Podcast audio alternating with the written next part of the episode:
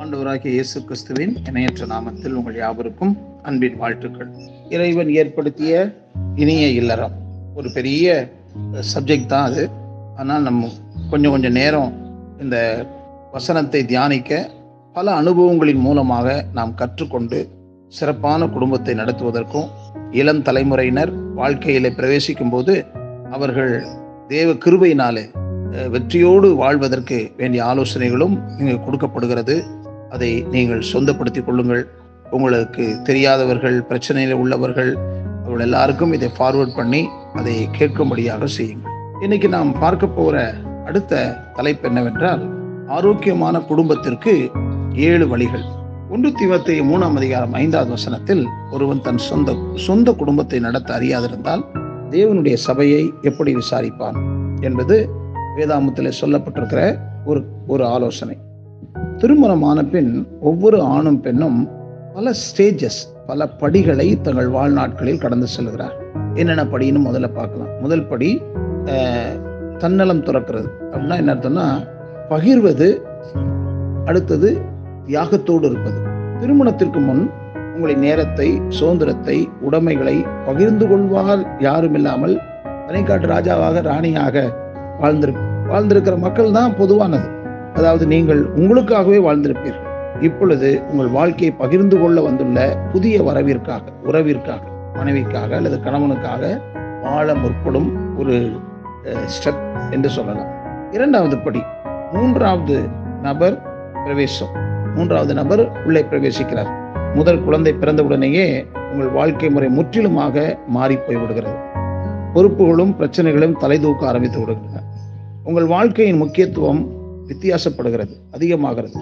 பிள்ளைகளின் நல்வாழ்விற்காக உங்கள் தேவைகளை தியாகம் செய்ய தயாராகியிருக்கிறீர்கள் மூன்றாவது படி பொறுப்புகள். குழந்தைகளை வளர்த்து தொட்டில் பருவம் தாண்டி பள்ளி பருவம் வந்தவுடன் உங்கள் பொறுப்புகள் இன்னமும் அதிகமாகிறது. செலவுகள் அதிகமாகிறது. பிள்ளைகளின் மீது கவனமும் அதிகமாகிறது. பிள்ளைகளை இந்த காலகட்டத்தில் தான் உங்கள் குடும்பம் ஆரோக்கியமான குடும்பமாக இல்லாவிட்டால் அது சிதைந்து போகும் அபாயம் உள்ளது என்பதை சிந்திக்கணும். நான்காவது படி உணர்ச்சி பெருக்குள்ள காலகட்டம் சென்சிட்டிவ் ஃபேஸ்ன்னு சொல்லுவாங்க. அதாவது நீங்கள் தூக்கி பாலூட்டி சீராட்டி வளர்த்த உங்கள் பிள்ளைகள் உங்கள் தலைக்கு மேல் வளர்ந்து நிற்கிறாங்க. உங்கள் துணையை எதிர்பாராமல் வெளியே அவர்கள் போய் போய்விட்டு வருகிறார்கள். அவர்கள் இருக்கும் பொழுது சண்டை கலாட்டா சத்தம் கலகலப்பு இல்லத்தை நிறைக்கிறது. அவருடைய படிப்பு செலவு ஆடை செலவுகள் இதெல்லாம் கொஞ்சம் உச்சக்கட்டத்துக்கு போகுது. ஆனால் அவர்கள் நன்கு படித்து உடை உடுத்தி வளம் வரும்போது இனமுறியாத மகிழ்ச்சி பெருமிதம் உள்ளத்தை நிறைக்கிறது. ஆனால் அதே சமயத்தில் நாம் அந்த பிள்ளைகளுக்காக பாடுகள் பட்டு அந்த பிள்ளைகள் சரியான முன்னேற்றத்தை அடையாத போது பிள்ளைகள் பெற்றோர்கள் சில நேரத்தில் பிள்ளைகளுக்காக ஏங்கி தவிக்கிறதை காண முடிகிறது. ஆகினால் இதை கேட்கிற வாலிப பிள்ளைகள் நீங்கள் வளரும் போதே எதிர்காலத்தை ஜபத்தோடு தீர்மானிங்க கடினமாக உழையுங்கள். நான் தாமஸ் ஆல்வா எடிசனை பற்றி சொன்னபோது தாமஸ் ஆல்வா எடிசன் தொண்ணூத்தி ஒன்பது பர்சன்ட் கடினமான உழைப்பு என்று சொன்னார்.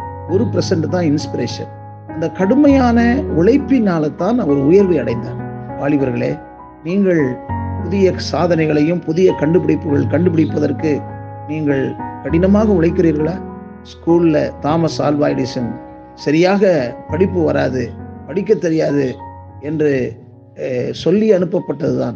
ஆனால் அவனுடைய தாயாரோ அவனை கரிசனையாக அவளை மோட்டிவேட் பண்ணி சிறந்த விஞ்ஞானியாக பல ஆராய்ச்சிகள் செய்து உலகம் முழுவதும் பயனடையும்படியாக சில கண்டுபிடிப்புகளை கண்டுபிடித்ததை வரலாற்றில் நாம் பார்க்கிறோம்.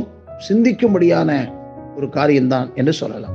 பிள்ளைகளின் வாலிப பருவத்தில் அவர்களுக்கு கவனமான ஆலோசனை உதவி அதிகம் தேவை. இந்த காலத்தில் தான் அவர்கள் தனி மனிதனாக மனுஷியாக உருவாகிறார்கள் குடும்பம் ஆரோக்கியமாக இல்லை என்றால் உறவுகள் உடைந்து போகும் அபாயம் இந்த காலகட்டத்தில் தான் இருக்கிறது. ஐந்தாவது படி எம்டி நெஸ்ட் அதாவது காலி வீடு. படிப்பிற்காகவும் வேலைக்காகவும் பிள்ளைகள் நம்மை விட்டு பிரிந்து செல்லும் காலம். அவர்கள் தங்களை தாங்களே கவனித்துக் கொண்டு வாழும் காலம். கலகலவென்று இருந்த இல்லம் காலியாக இருக்கிறது.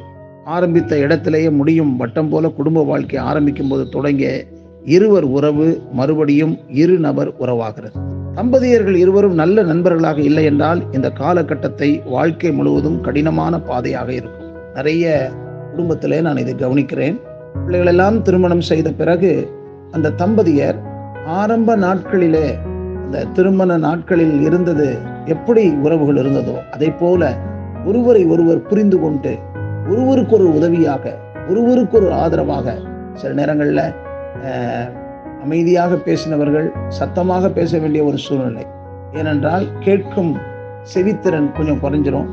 சில நேரங்களில் காலையில் எழுந்திருக்க முடியாத ஒரு சூழ்நிலை உண்டாகும்.